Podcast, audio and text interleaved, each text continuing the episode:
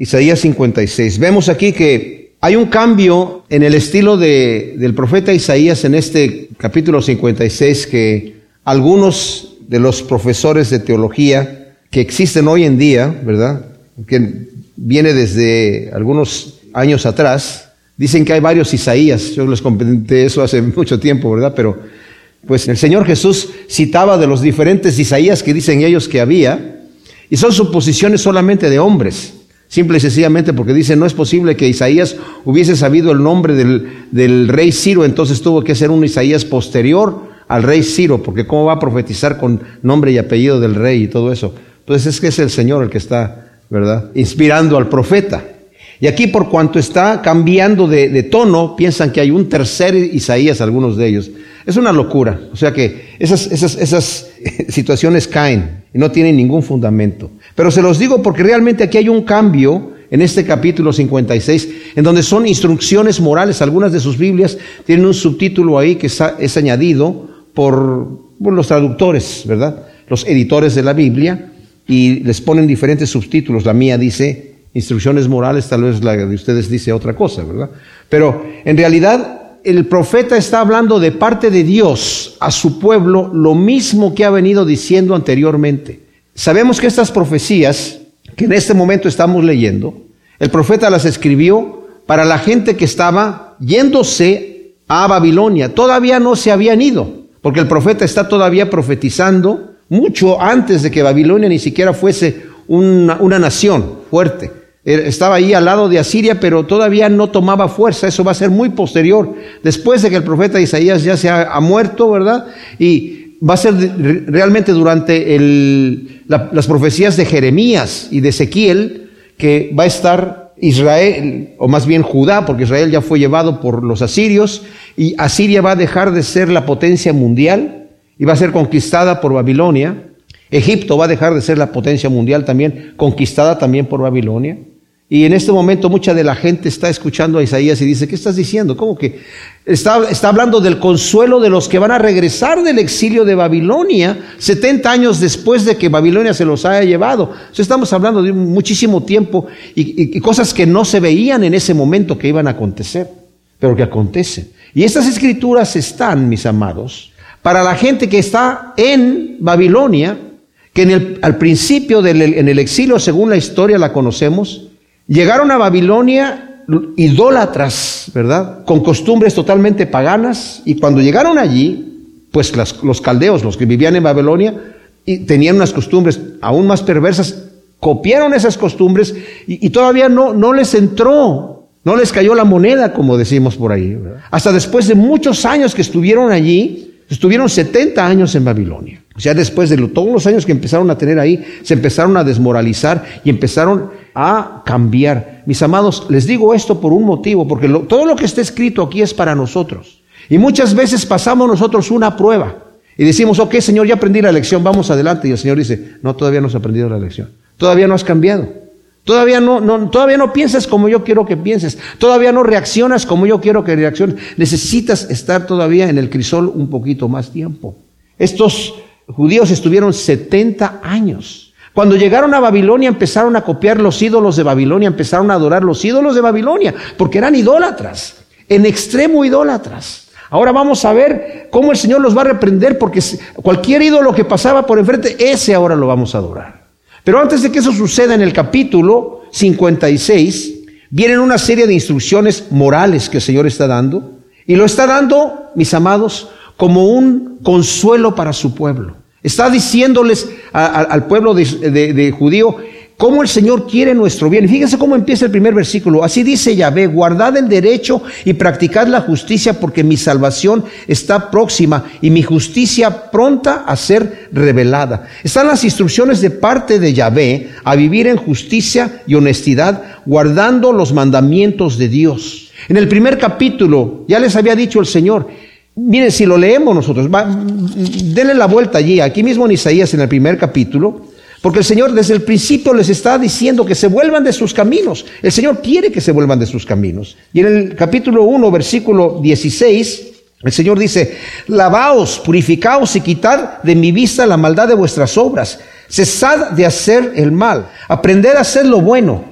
buscad la justicia, enderezad al opresor, defender el derecho del huérfano, abogad por la causa de la viuda, y venid después, y estaremos a cuenta, dice Yahvé, aunque vuestros pecados sean como la grana, como la nieve serán emblanquecidos, aunque sean rojos como el carmesí, vendrán a ser como la blanca lana. Anteriormente, en el capítulo anterior, en el 55, que eh, estudiamos la vez pasada, les dice allí en el versículo 7, Deje el malo su camino y el inicuo sus pensamientos y conviértase a Yahvé, que se apiadará de él a nuestro Dios que es grande en perdonar. Porque mis pensamientos no son vuestros pensamientos, ni vuestros caminos mis caminos, dice Yahvé. O sea, el Señor está llamando, mis amados, al pecador a arrepentirse porque Dios lo quiere perdonar. Dios no quiere castigar a nadie. Dios no nos creó para perjudicarnos. Dios nos creó para bendecirnos. Entonces, ¿a qué, voy con esto, mis amados? Existe hoy en día una rebelión del hombre.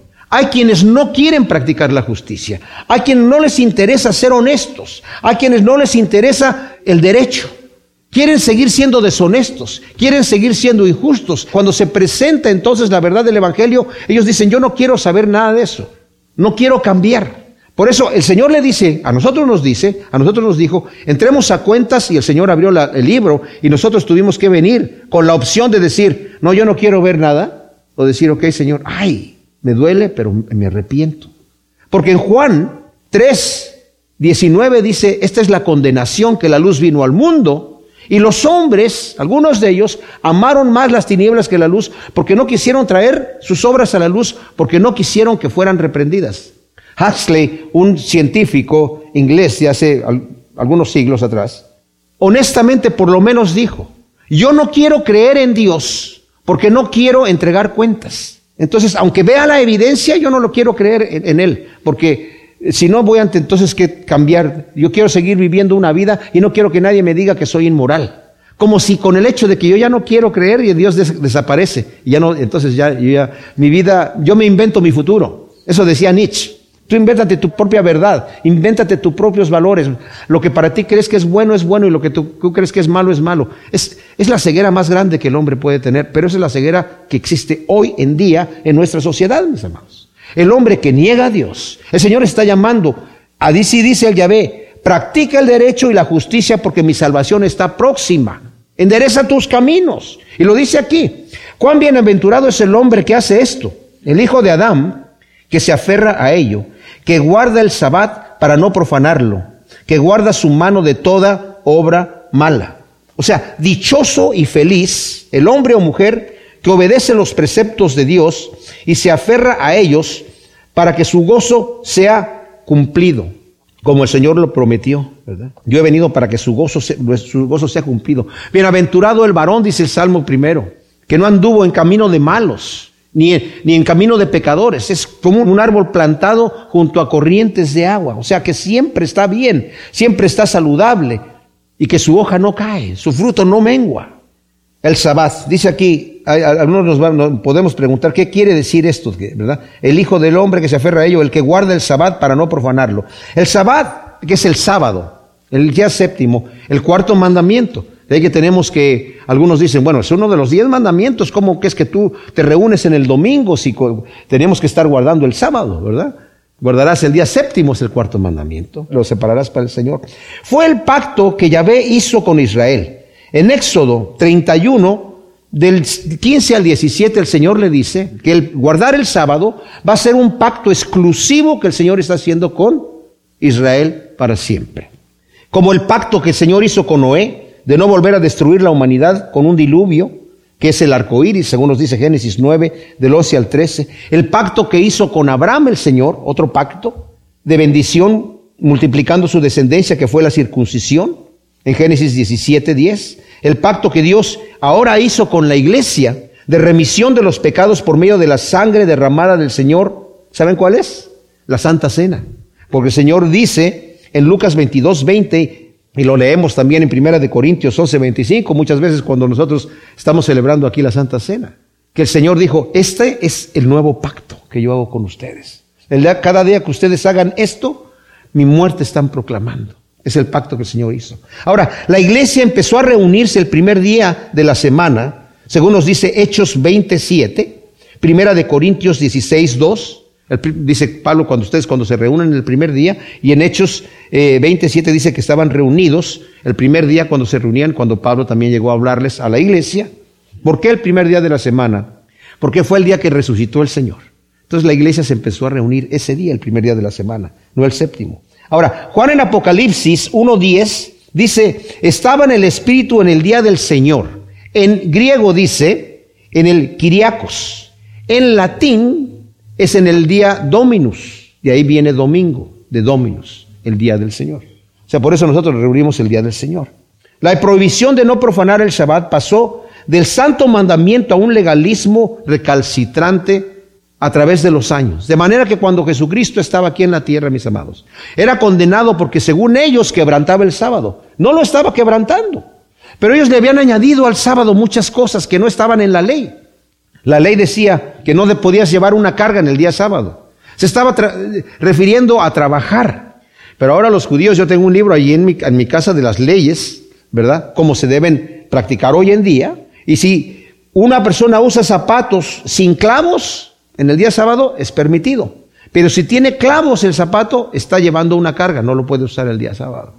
Cuando yo estuve en, Israel, en Jerusalén, en el Hotel King David, en Jerusalén, era el Hilton, y este, me acuerdo que había tres elevadores y en el sábado había uno que decía elevador para el sábado. Pregunté, ¿y qué, tiene este elevador de diferente que tienen los otros? Aquí dice, se va parando en cada piso para no apretar el botón, porque así no tienes que hacer el trabajo de apretar un botón. Eso ya es un poquito exagerado, ¿verdad? También escuché que, bueno, la ley dice, no encenderás fuego el día de reposo. Se está refiriendo a que, a, encender fuego para, para cocinar. Pero acá, pues no cocinan el día del sábado, la comida es fría, ¿verdad? Esa es la, que estaba del día anterior. Y un rabino dijo, yo ya descubrí cómo poder cocinar en el día sábado. Dejo prendida la estufa desde el día anterior, entonces ya no lo enciendo yo el día sábado. Ya está encendida, yo nada más le acerco la comida y ya quedó lista, calientita. Bueno, luego dice aquí en el versículo 3, el hijo de tierra extraña que se ha unido a Yahvé, no hable diciendo, de seguro me excluirá de su pueblo, ni diga el eunuco, árbol seco soy. Antes de entrar a este capítulo, versículo 3, perdón, se me olvidó mencionar la última parte del versículo 2 que dice, el que guarda su mano de toda obra mala. Bienaventurado el que guarda su mano de toda obra mala. Los mandamientos de Dios, mis amados, son para nuestro bien, son para nuestro propio beneficio. Y bienaventurado aquel que los obedece y que guarda su mano de toda obra mala. Ahora sí, en el 3 dice, y el hijo de tierra extraña que se ha unido a Yahvé no hable diciendo, de seguro Yahvé me excluirá de su pueblo, ni diga el eunuco, árbol seco soy. Eh, el, el Cristo ha derribado, mis hermanos, la pared intermedia que había de separación entre los judíos y los gentiles, que son los que no son judíos, que los mismos judíos habían creado. De manera que los judíos de raza se creían superiores a los gentiles, de manera que hasta los extranjeros prosélitos del judaísmo eran considerados inferiores. Está bien, te convertiste al, cristianismo, pero no eres judío de sangre, no eres judío de raza, ¿verdad? Pero el Señor Jesucristo, dice Pablo, nos lo dice, ya lo estudiamos nosotros cuando estamos estudiando Efesios, en Efesios 2, del 13 al 17 y en el 3, 6, que el Señor derribó esa pared intermedia. Se está refiriendo a la pared que estaba puesta en el templo, en donde decían, de aquí en adelante no puede entrar ninguna persona que no sea judía, y el que entre, entra a peligro de su muerte. O sea, se va a morir. El Señor dice que derribó esa pared de manera que ahora ya no hay judío y no hay gentil delante del Señor. No hay hombre ni mujer. O sea, todos somos iguales delante del Señor, mis amados. ¿Verdad? Entonces el Señor está diciendo que no digan los extranjeros. Seguramente que somos excluidos. No, no, no somos igual que los judíos, aunque hemos amado al Señor, aunque nos hemos acercado al Señor, somos como de segunda categoría, no vamos a llegar ahí. No, mis amados, el Señor no tiene favoritos aquí. Y luego dice, no diga el eunuco. El eunuco es la persona estéril. Bueno, hay, hay diferentes formas de ver esto del eunuco, ¿verdad? Se puede referir a los que nacían con defectos genitales, o que de algún accidente o obligación perdían su capacidad de engendrar, eran excluidos del sacerdocio, según dice Levítico 21:20, y aún de la congregación de Israel en Deuteronomio 23:1. nos puede extrañar por qué el Señor hacía esas leyes en aquel entonces. Porque estaba hablando, estaba mostrando, mis amados, el Señor, que Él estaba seleccionando para sí a un pueblo perfecto. No es que el Señor ahora haga distinción. Porque aquí está diciendo el Señor en el antiguo pacto, en el Antiguo Testamento, que no diga el eunuco árbol seco soy. ¿Por qué seco? Porque no puede engendrar. Porque no puede tener hijos. Ahora, los eunucos también no solamente eh, podía referirse a, a personas que tenían un defecto genital o que los hicieron eunucos, como en el caso de Daniel, que cuando fueron llevados a, Babilonia junto con sus, sus amigos Sadrach, Mesach y Abednego, los hicieron eunucos, ¿verdad? Y ya no podían engendrar, obviamente, porque así era la costumbre de todos los principales que entraban a la corte del rey. Por eso vemos que en Daniel lo entregaron al jefe de los eunucos, ¿verdad? Pero también puede referirse eh, no solamente a los que nacían con defectos eh, genitales, pero también se consideraban eunucos los que se abstenían de casarse o sea, los que eran célibes, para servir en el ministerio sin la responsabilidad marital. En Mateo 19, 12, el Señor dice, hay unos que se hacen eunucos por el reino de Dios, y el que sea capaz de tomar esto, que lo tome. Se está refiriendo no a personas que van a, a mutilarse, sino a personas que deciden, como Pablo también lo dice en Primera de Corintios 7 del 1 al 9. Yo recomiendo que el que no esté casado que se mantenga así para servir al Señor, pero si no tiene el don de continencia, que se case. No está mal casarse. Es muy bonito tener una esposa, ¿verdad? Y es una ayuda idónea. Pero el que se casa tiene que tener cuidado de su esposa. Ahora tiene una responsabilidad allí. No es lo mismo que un soltero que anda sirviendo al Señor que se va de aquí para allá, ¿verdad? Y no, no hay problema, ¿no? si ya tiene su esposa, tiene que tener cuidado de ella. También puede seguir sirviendo en el ministerio, por supuesto, pero ahora tiene que tener la responsabilidad de atender a su esposa y de cuidarla. Pero aquí dice, se les consideraba, sobre todo en esta cultura, un eunuco era como una persona que ya no servía para nada. Que no diga que soy árbol seco, dice el Señor. Ahora, ¿por qué? Dice el versículo 4, porque así dice el Señor, los eunucos que guardan el sábado, el sábado, que escogen lo que me agrada y son fieles a mi pacto, les daré cabida en mi casa y dentro de mis muros, un hombre mejor que el de hijos e hijas, memorial perpetuo que no será cortado. O sea, van a tener un nombre perpetuo. Y a los extranjeros que se unen a Yahvé para servirlo, para amar el nombre de Yahvé y ser sus servidores que guardan el sabbat sin profanarlo y son fieles a mi pacto. Haré que sean conducidos a mi santo monte y se alegren en mi casa de oración. Sus holocaustos y sus sacrificios serán aceptos sobre mi altar porque mi casa será llamada casa de oración para todos los pueblos. Wow. El Señor asegura a los eunucos, mis amados, que no tienen el gozo de engendrar hijos e hijas, que lo que el Señor les va a dar va a ser mejor que tener hijos e hijas. La gloria reservada para ellos va a ser tremendísima. El Señor también asegura a los extranjeros que guardan sus mandamientos, que serán participantes de la misma gloria que los fieles de su pueblo y serán conducidos a su monte santo, a la casa de Dios, que será llamada casa de oración, según vemos en Mateo 21, 13. Ahora, esto, en el, versículo 8, el Señor dice, palabra de Adonai, el que reúne muy juntos a los dispersos de Israel, aún reuniré muy juntos a otros con los ya juntados. Antes de entrar en el, versículo 8, cuando dice, la casa de oración, mi casa será llamada casa de oración, recordemos que el Señor está citando esta Isaías, que dicen que es el Isaías número 3 algunos, lo está citando cuando eh, está echando fuera del templo a los que estaban vendiendo animales y estaban cambiando monedas y estaban haciendo negocio, ¿verdad? De las cosas de Dios, los echa fuera y le dice, este, ustedes han hecho de, la casa de mi padre una casa de ladrones y está escrito, mi casa será llamada casa de oración y lo toma exactamente de este versículo que está aquí, mis amados. Ahora, cuando dice el del 8, dice, palabra de Adonai Yahvé, el que reúne muy juntos a los dispersos de Israel, aún reuniré muy juntos a otros con los ya juntados. ¿Qué quiere decir esto? El Señor promete reunir juntamente con su pueblo disperso a otros que no eran judíos pero que también son sus ovejas. En Juan 10, 16, el Señor dice, yo tengo también otras ovejas que no son de este redil. Algunos dicen, ah, ¿será que se está refiriendo a extraterrestres? No, el Señor se está diciendo, del redil de los judíos, tengo otras ovejas que no son ahí, y eso somos nosotros, mis amados. Porque el Señor cuando estaba aquí en la tierra, su ministerio era exclusivo para los judíos. Y cuando Él se fue, ya les dijo a, sus apóstoles, ahora ustedes vayan a, a Jerusalén, a Judea, a Samaria y hasta lo último de la tierra.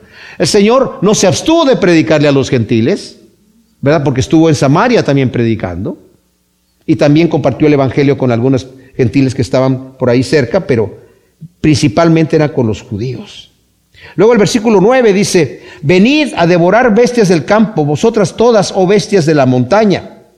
Sus atalayas están ciegos, no se dan cuenta de nada, todos ellos perros mudos, incapaces de ladrar videntes tumbados, amantes del sueño, perros voraces que no conocen la hartura.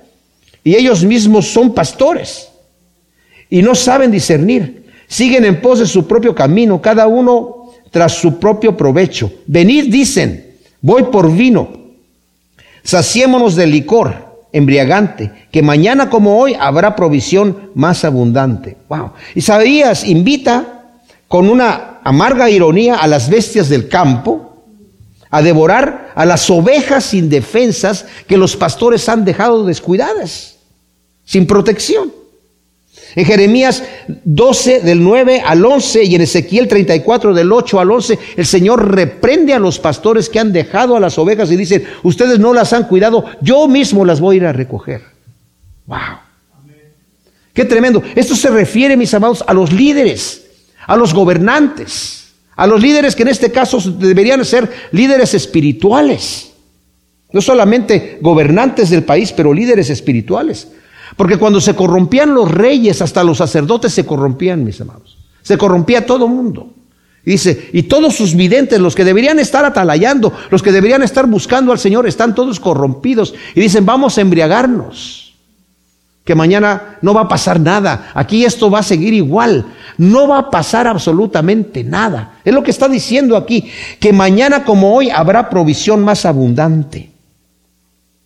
Mis amados, las leyes corruptas corrompen también al pueblo haciéndolos pecar y vivir en total rebelión contra Dios como la sociedad de hoy en día. Solamente pasa que pasen una ley que permitan cualquier perversión en la sociedad y la gente inmediatamente se levanta y dice muchísimas gracias y vamos a reventarnos.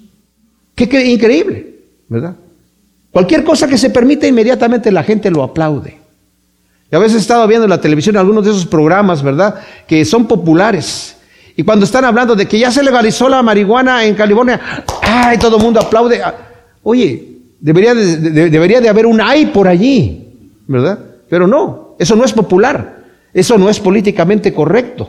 Hay que, hay que, hay, que, que se apruebe todo, que se apruebe todo. Yo les digo una cosa, mis hermanos, no se asusten. En este momento la pedofilia está prohibitiva. Pero yo les aseguro que el día que pasen la ley de que se permite, la gente lo va a aplaudir.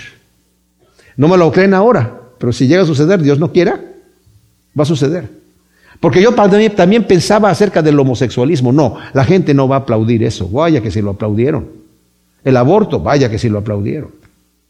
No importa lo que pase. La legalización de las drogas, vaya que sí lo aplaudieron. Isaías 57. Perece el justo y nadie repara en ello. Mueren los piadosos y nadie comprende que delante de la aflicción es quitado el justo para que entre en paz y descanse en su lecho el que andaba en rectitud. Mis amados, aquí Isaías cambia de lo que estaba hablando en el capítulo anterior ligeramente en el sentido de que está dando una introducción a una profecía tremendamente fuerte y severa que va a traer contra Israel, el Israel idólatra. Debemos entender que eh, el Señor había enviado los profetas, sus profetas, desde antiguo, siempre para amonestar al pueblo. Nosotros ahora que tenemos aquí nuestro libro, nuestra Biblia, y estamos leyendo y leemos a los profetas y decimos, wow, tremendos profetas, ¿verdad? leemos al apóstol Pablo y leemos al apóstol Pedro y todo eso. Pero cuando ellos andaban en la tierra, no tenían el peso que tienen ahora con nosotros y el respeto. Solamente entre los cristianos, entre los que buscaban al Señor. ¿Sí me explico? O sea, no los veían así. Por eso el Señor también les dice a, a los judíos cuando Él estaba aquí, dice, ustedes que dicen, no, si nosotros hubiéramos vivido en la época de nuestros padres, no hubiéramos hecho lo que nuestros padres hicieron. ¿Qué hicieron sus padres? Mataron a los profetas. Ahora nosotros los respetamos, los leemos y tenemos, tomamos con mucho cuidado sus escritos y los leemos con mucha devoción. El Señor le dice, ustedes llenan la medida de sus padres también. Van a hacer lo mismo. ¿Y qué hicieron? Mataron al Señor Jesús, lo crucificaron. Aborrecían a Juan el Bautista.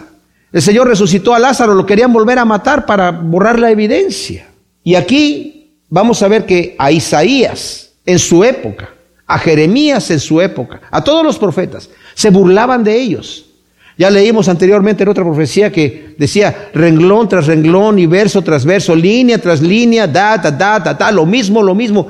No, es, algunos utilizan esos versículos para decir, esa es la manera de enseñar así, versículo por versículo. a eso no se refiere ese pasaje de la Escritura. Es una burla que le estaban diciendo. Tata, tata, nos estás diciendo lo mismo como si fuéramos niños. ¿Qué crees que somos unos niños tontos? Nos estás repite y repite y repite lo mismo que el Señor va a decir. Y no pasa nada, no pasa nada. A nosotros nos critican de la misma manera. Les digo una cosa, mis amados. Aquí en esta profecía el Señor va a hablar de que va a traer un juicio. Ya ha venido hablando anteriormente Isaías de los juicios que Dios va a traer, más tremendos de los que dice esta profecía. Aquí más bien va a ser un, va a exponer el Señor la maldad del pueblo de Israel poco antes de haber sido llevado cautivo a Babilonia. Porque se fue corrompiendo, primeramente vimos que se corrompió el reinado del norte de Israel terriblemente.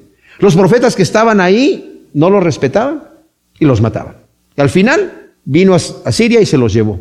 Y después de eso, Estamos hablando esto durante la profecía de Isaías, durante su ministerio. Estuvo profetizando allá y estuvo profetizando acá. Y de repente se llevan aquellos y diríamos, bueno, entonces los que quedaron acá todos se arrepintieron y dirían, bueno, entonces ahora sí nos arrepentimos. No pasó así. Se arrepentían solamente el remanente fiel, mis hermanos. Pero había otros que decían, no, eso es lo mismo. Eso pasó porque tenía que pasar, no sé, porque los reyes, el padre de Ezequías, que era un idólatra terriblemente, que es probablemente a lo que se refiere en esa profecía del capítulo 57 durante el reinado de, de, Acaz, el padre de Ezequías, que era un rey terriblemente malvado. Al final dijo, pues yo voy a empezar a adorar los dioses de los, de los enemigos que nos conquistaron, porque ellos son más poderosos.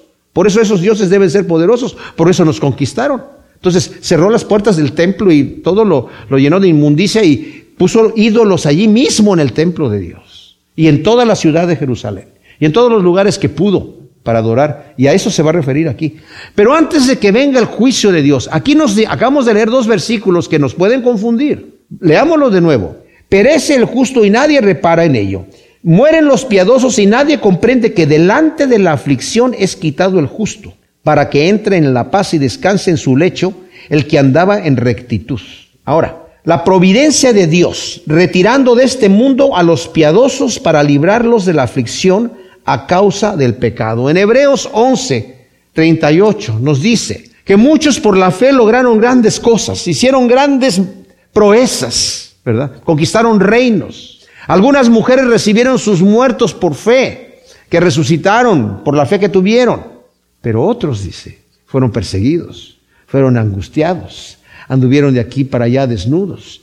No recibieron lo prometido, prefiriendo el galardón después. Se declararon que no eran ciudadanos de aquí, que eran peregrinos, porque tenían puesta su mirada en la ciudad celestial, de los cuales el mundo no era digno.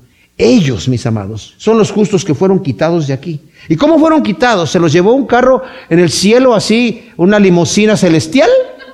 No, fueron perseguidos, fueron angustiados, fueron torturados, pero fueron quitados de aquí, mis amados. No lo podemos entender, ¿verdad? Pero el Señor dijo, en los que son perseguidos y sufren por causa del reino de Dios, bienaventurados porque su galardón va a ser grande. Cuando nosotros por fe tomamos esa promesa en nuestro corazón y la creemos, ¿saben qué sucede? Sucede lo que le pasó a Juan y a Pedro cuando los tomaron y los azotaron porque les dijeron que no hablaran en el nombre del Señor Jesucristo y, si no los vamos a, les vamos a hacer algo y ellos salieron y siguieron hablando en el nombre del Señor Jesucristo, entonces los volvieron a tomar. ¿Qué no les dijimos que no hablaran en ese nombre? Entonces de repente llega Gamaliel y les dice, señores, saquen a estos hombres por un momento aquí. ¿Saben qué? Tengan cuidado con lo que van a hacer, señores. Porque si esta obra es de los hombres, así como sucedió con otros ejemplos que les dio ahí, se va a desvanecer. Pero si es de Dios, no la van a poder parar. Y no sea que sean ustedes hallados peleándose contra Dios. Así que mejor déjenlos en paz. Ok, los vamos a dejar en paz, pero los vamos a azotar.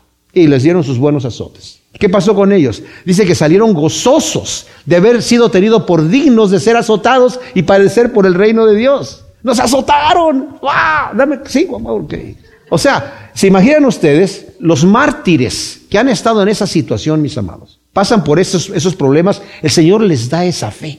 Estos justos son quitados. Unos son quitados así, otros son quitados de otra manera. ¿De qué otra manera? Se mueren. Simple y sencillamente se mueren. Y uno dice, oye, pero tan joven, tenía toda su vida por delante. El Señor se lo llevó y lo está quitando de la aflicción. ¿Y dónde está? para que entre en la paz y descanse en su lecho el que andaba en rectitud. Wow, mis amados. ¿Saben qué? Nuestros seres queridos que se han ido con el Señor, ¿en dónde están? ¿Con quién se fueron? Con el Señor. Están en la gloria celestial. Están mejor que nosotros. Yo no sé si les platiqué esto, pero en un viaje que fui a Guatemala, eh, teníamos planeado hacer una presentación con el grupo que teníamos, que estábamos evangelizando en el Teatro de Nacional de, de, ahí, de, la ciudad de Guatemala, y no, no nos permitieron usarlo porque nos dijeron que cuánto van a cobrar. Dijimos, queremos que sea gratis. Ah, no, gratis no se los prestamos. Porque aquí no, aquí no entra cualquier persona, aquí hay un estatus de gente que entra aquí. Tienen que cobrar y cobrar bien. No queremos que sea gratis, entonces no, dice, a menos que dejen un depósito de 35 mil dólares. Eso estamos hablando que era en el 82. Así que esos eran como, no sé, como 300 mil dólares entonces, algo así por el estilo, pero igual 35 mil tampoco traíamos, ¿verdad? Así que dijimos, bueno, no. Fuimos a una aldea el miércoles, es íbamos a tocar el viernes y el sábado. Fuimos el miércoles a una aldea, fuera de, Guatemala, no nos permitían salir, a, los, turistas no les permitían salir, pero como estaba Ríos Montt de presidente, que fue un presidente cristiano, nos dio una carta, sabiendo que nosotros íbamos a hacer obra de evangelismo, donde nos permitían pasar por los chequeos militares para poder llegar allá. Fuimos desde las 5 de la mañana, nos tardamos medio día en llegar allá, llegamos como a las 12 del día, bajamos todo el equipo, generador, equipo de sonido, todo, traíamos todo en un camión. Pasamos como dos puntos de chequeo militares, bueno, y era un pueblito, era una aldea tan chiquita que ni siquiera había iglesia católica. Y bajamos todo y empezamos a cantar y toda la gente salió, todo mundo salió, porque nunca habían visto algo así. Y predicamos el Evangelio y todos aceptaron al Señor. Y luego dijeron, ¿y ahora qué, sigue? Y nosotros, bueno, ¿y quién va, a hacer, quién va a hacer la obra de seguimiento? Y no había nadie que hiciera la obra de seguimiento. Entonces dijimos, ¿saben qué? Vamos a regresar allá a Guatemala y vamos a ver qué es lo que vamos a hacer, pero no los vamos a dejar solos. Pero ustedes, ¿cuándo vuelven a regresar? Bueno, ya que nos cancelaron el teatro, vamos a regresar el viernes. Ok. Y regresamos nosotros ese miércoles, llegando al hotel en la noche, había una carta del presidente que decía, escuché que les habían negado el teatro, vayan al teatro, utilícenlo, yo respondo por cualquier daño. Y nos ofreció publicidad, pósters, eh, volantes, publicidad en la radio y hasta un carro que había, que pasaba ahí, concierto, concierto, ¿verdad? Y toda esta cosa. Entonces ya no fuimos a la aldea, sino que fuimos al teatro el viernes y se convirtió mucha gente. Y fuimos al teatro el sábado y también mucho, se convirtió mucha gente. Y llegamos el sábado al hotel y vemos el periódico. La guerrilla entró a la aldea que habíamos ido y mataron a todos, a todos. Masacraron ese lugar. Y nos quedamos, ¿qué hacemos? ¿Qué pasó? Y pedimos ahí en el hotel, nos dan un cuarto por favor para ir. Fuimos todos a orar, es un grupo grande de gente, más o menos. Y estábamos orando ahí, llorando delante del Señor, confundidos, y el Señor habló a través de alguien diciendo, yo los llevé a ese lugar, les di la oportunidad de llevar la palabra, y ahora ellos están conmigo, están mejor que ustedes. Los justos son quitados para no ver el mal que viene. Los justos son quitados. Acerca de vosotros ahora se vuelve el Señor al pueblo de Israel. Acerca de vosotros, oh hijos de la hechicera estirpe de la adúltera que se prostituye. ¿De quién os burláis abriendo la boca y soltando la lengua? ¿No sois vosotros hijos ilegítimos y prole bastarda? ¡Wow! Fíjense cómo habla el Señor del, pueblo en este momento. Llama al pueblo idólatra, hijos bastardos de la hechicera, adúltera y prostituta. Y luego les dice, ¿de quién se están burlando? ¿Creen que se están burlando solamente de Isaías? Que les está profetizando? ¿Creen ustedes que se están burlando de mis profetas y de mis predicadores que yo les estoy enviando? No, se están burlando de mí, se están burlando de mí. El mensaje no es mensaje de ellos, es el mensaje mío que yo les he puesto en sus labios para que lo prediquen. Eso mismo pasa hoy en día, mis amados. La gente que se burla del Evangelio se están burlando de Dios. Y dice, que ardéis de lujuria debajo de cada árbol frondoso y degolláis niños en las torrenteras y en los huecos de las peñas. Las prácticas idolátricas que se hacían con orgías y culminaban en sacrificios de niños en los huecos de las peñas, o sea, en la oscuridad de la situación ahí, que eran niños nacidos de esas orgías. Pero aún así también sacrificaban hijos legítimos. El mismo Acaz, padre de Ezequías, pasó a, dos de sus hijos por fuego, según nos dice Segunda de Crónicas 28 del 1 al 4. Pasó a dos, a dos sus hijos, los sacrificó de esa manera. Y hoy se sigue haciendo lo mismo, teniendo relaciones sexuales ilícitas. ¿Y saben qué? No se los, no se los entregan a Moloch en las manos para quemarlos, no los degollan en las peñas. No, los abortan, los matan. Es, es lo mismo exactamente. Es lo mismo. La misma práctica, el mismo fruto, la misma ofensa, el mismo pecado. Las piedras lisas del torrente serán tu herencia, ellas serán tu suerte, porque a ellas has derramado libaciones y ofrecido sacrificios, y me aplacaré con tales cosas. O sea, la idolatría era tal que si veían una piedra finamente alisada, le rendían culto inmediatamente. Enseguida con libaciones y sacrificios, como si esas deidades falsas les dieran comida y bebida. Porque el, el ser ofrenda de libaciones, que era derramar vino, ¿verdad? Y, entregar, quemar el, grano, ¿verdad? En, incienso, en ofrenda de sacrificio, era, reconocemos que tú eres el que nos estás dando el alimento. ¡Wow! Increíblemente. Y dice, ellas van a ser tu herencia. Eso es lo que te En el, versículo 3 dice, cuando clames, que te libren tus ídolos. ¿verdad? Cuando clames y estés en problemas, si has creído en esas idolatrías, que te, que te libren ellos. Luego dice el versículo 7, sobre un monte alto y elevado colocaste tu lecho, ahí subías a ofrecer tus sacrificios. En el dintel de la puerta colocabas tu memorial, ante otro y no ante mí te desnudabas, subías al lecho y hacías sitio, pactabas con tus amantes, con los que te gustaba acostarte contemplando su falo. Wow, eso es tremendamente crudo el lenguaje que está usando aquí Isaías, de parte de Dios. Los lugares altos eran utilizados para la adoración idolátrica en Canaán. El memorial que dice que están colgando en la puerta, es decir, tu emblema de prostituta, ponías tu anuncio de prostituta. Yahvé había tomado a Israel como su esposa. Ella le fue infiel con sus amantes. Dice, no te desnudabas ante mí, te desnudabas ante ellos. Contemplando literalmente, dice ahí. Bueno, literalmente dice contemplando su mano. Pero según los traductores, dicen, es contemplando sus genitales. O sea, el lenguaje del Señor es muy crudo, del, profeta aquí, muy crudo. El deseo sexual, mis amados, es un deseo muy dominante que el Señor ha puesto en nosotros para que nos demos cuenta. No que el Señor nos desea así de esa manera, pero con esa fuerza, en donde tiene que haber una fidelidad. El Señor lo puso de esa manera dentro del marco matrimonial, que es dado por Dios para, para disfrutarlo de esa manera. Fuera de eso, es terriblemente ofensivo para cualquiera. Y el Señor nos dice, así es para mí. Por eso llama a la idolatría fornicación. Por eso le llama adúltera, prostituta, y tus hijos son bastardos. Por eso habla de esta manera el Señor. Para que conozcamos nosotros lo que se refiere a esto en, nuestro propio cuerpo. Dice, ante Moloch te presentabas con ungüentos y prodigabas tus perfumes, despachabas lejos a tus emisarios y los hacías descender al Seol. Algunos de sus Biblias dicen rey, porque utiliza la palabra Melech, que es Molech y que también es Moloch. Se presentaban con ungüentos y perfumes. Dice, despachaste a tus emisarios en busca de deidades extrañas. O sea, delante de tu ídolo te, presentabas con ungüentos, prodigabas cosas. O sea, a, Dios no le dabas nada, pero a tus ídolos sí. Desciendes al Seol, al abismo, ejercitando la nigromancia. O sea, ¿Qué quiere decir consultando a los muertos? Como ya lo había dicho el Señor anteriormente, aquí mismo en Isaías 8:19, aquellos que consultan los muertos. Luego dice el versículo 10, en el largo camino te cansaste, pero no dijiste desistiré, sino que hallaste en ello el avivamiento de tu fuerza y no te desalentaste. O sea, continuaste. Se te cansaste, pero el Señor te bendijo en su misericordia y tomabas nuevas fuerzas. Continuabas pecando obstinadamente.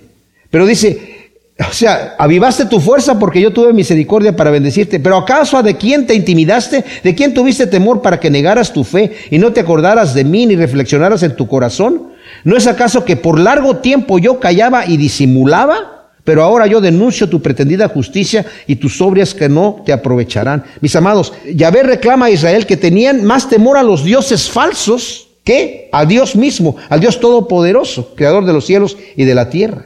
El silencio paciente de Dios había incitado a rebelarse más y más contra él.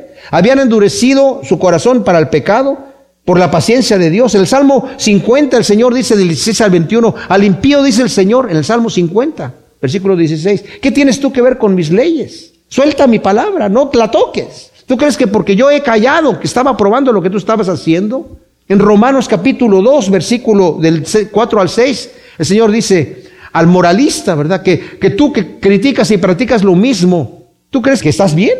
¿Que no sabes que, el Señor, por cuanto no ha hecho nada, porque se ha abstenido en su paciencia y longanimidad, te está dando tiempo para que te arrepientas? ¿Tú crees que está probando lo que estás haciendo simple y sencillamente porque no te ha castigado? Pero por tu corazón no arrepentido estás atesorando ira para el día de la ira de Dios, dice Pablo ahí. ¡Wow! Tremenda cosa. Y Yahvé les anuncia que Él sacará a la luz la hipocresía y la ruina que producirán sus malas obras. El versículo 13 dice, cuando clames que te libren tus ídolos, pero a todos ellos barrerá el viento, un soplo los arrebatará, pero el que confía en mí heredará la tierra y poseerá el santo monte. Y se dirá, allanad, allanad la calzada, quitad los tropiezos del camino de mi pueblo. Fíjense, el Señor le dice, que te libren, tú confiaste en tus ídolos, que te libren ahora tus ídolos. Dice, pero al remanente fiel, al que confía en mí, a los demás van a quedar allí, pero el que confía en mí va a heredar la tierra y poseerá mi santo monte y se dirá, allanad, fíjense esto es tremendo, dice, allanad la calzada, quitad los tropiezos del camino de mi pueblo. Sabemos que también está la profecía, ya la leímos anteriormente en Isaías, ¿verdad? En donde, en Isaías 40, 35, donde dice, allanada, allanada el camino del Señor, que es la misma profecía que venía diciendo Juan el Bautista, para recibir al rey, que era la costumbre que hacían cuando un rey visitaba un lugar, arreglaban los caminos, ¿verdad? Es preparar nuestro corazón para recibir al Señor. Pero acá dice, en el camino porque mi pueblo viene a visitarme. Qué hermoso es eso, ¿no? O sea, el Señor es nuestro camino. Él es el camino, la verdad y la vida. Y el Señor ha allanado el camino. Juan el Bautista decía, en el camino porque viene el rey. Y ahora el Señor dice, ahora yo les voy a allanar el camino. Dice, yo voy y les voy a preparar lugar. Porque a donde yo voy, ustedes también van a estar. Qué tremenda cosa. Él es el que nos va a preservar, mis amados, para llevarnos a la gloria eterna. El que nos va a presentar delante del Padre, como dice la carta de Judas en sus últimos dos versículos, con gran alegría, sin mancha y sin arruga. Ahora dice aquí, en el versículo 15, porque así dice el alto y excelso, morador eterno cuyo nombre es el santo. Yo habito en la altura sagrada, pero estoy con quién? Con los de espíritu humilde y quebrantado para reanimar el espíritu y humilde y vivificar el corazón quebrantado. Mis amados, Él es el Dios altísimo que habita en las alturas inaccesibles, pero dice, pero yo también estoy con el humilde que va a ser reanimado y exaltado, con el quebrantado de corazón que va a ser consolado, vivificado y confortado. No contenderé para siempre, ni para siempre estaré airado, porque delante de mí sucumbiría todo espíritu y las almas que he creado.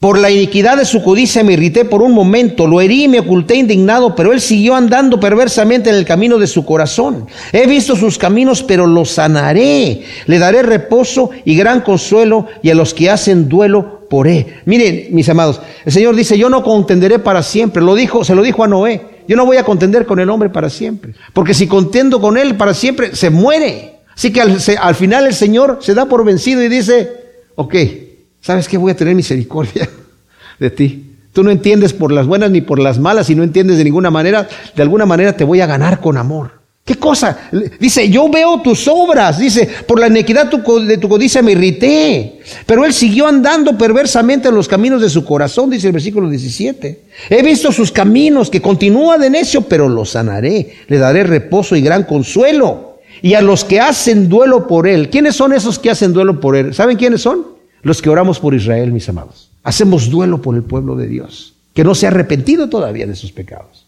Decimos, Señor, alcanza a los que son de tu pueblo todavía para ti, que no te han recibido como el Mesías. Y a ellos les haré brotar frutos de labios, a todos. Paz, paz para el que está lejos y para el que está cerca, dice Yahvé, y los sanaré.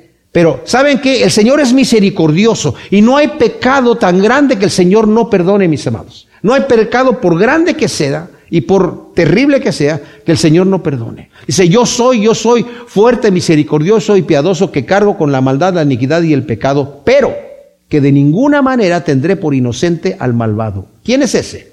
El que obstinadamente dice, yo no me voy a arrepentir, yo no quiero nada que ver con ese Dios. El Señor no lo va a meter a la fuerza al cielo, no lo va a meter a la fuerza al cielo.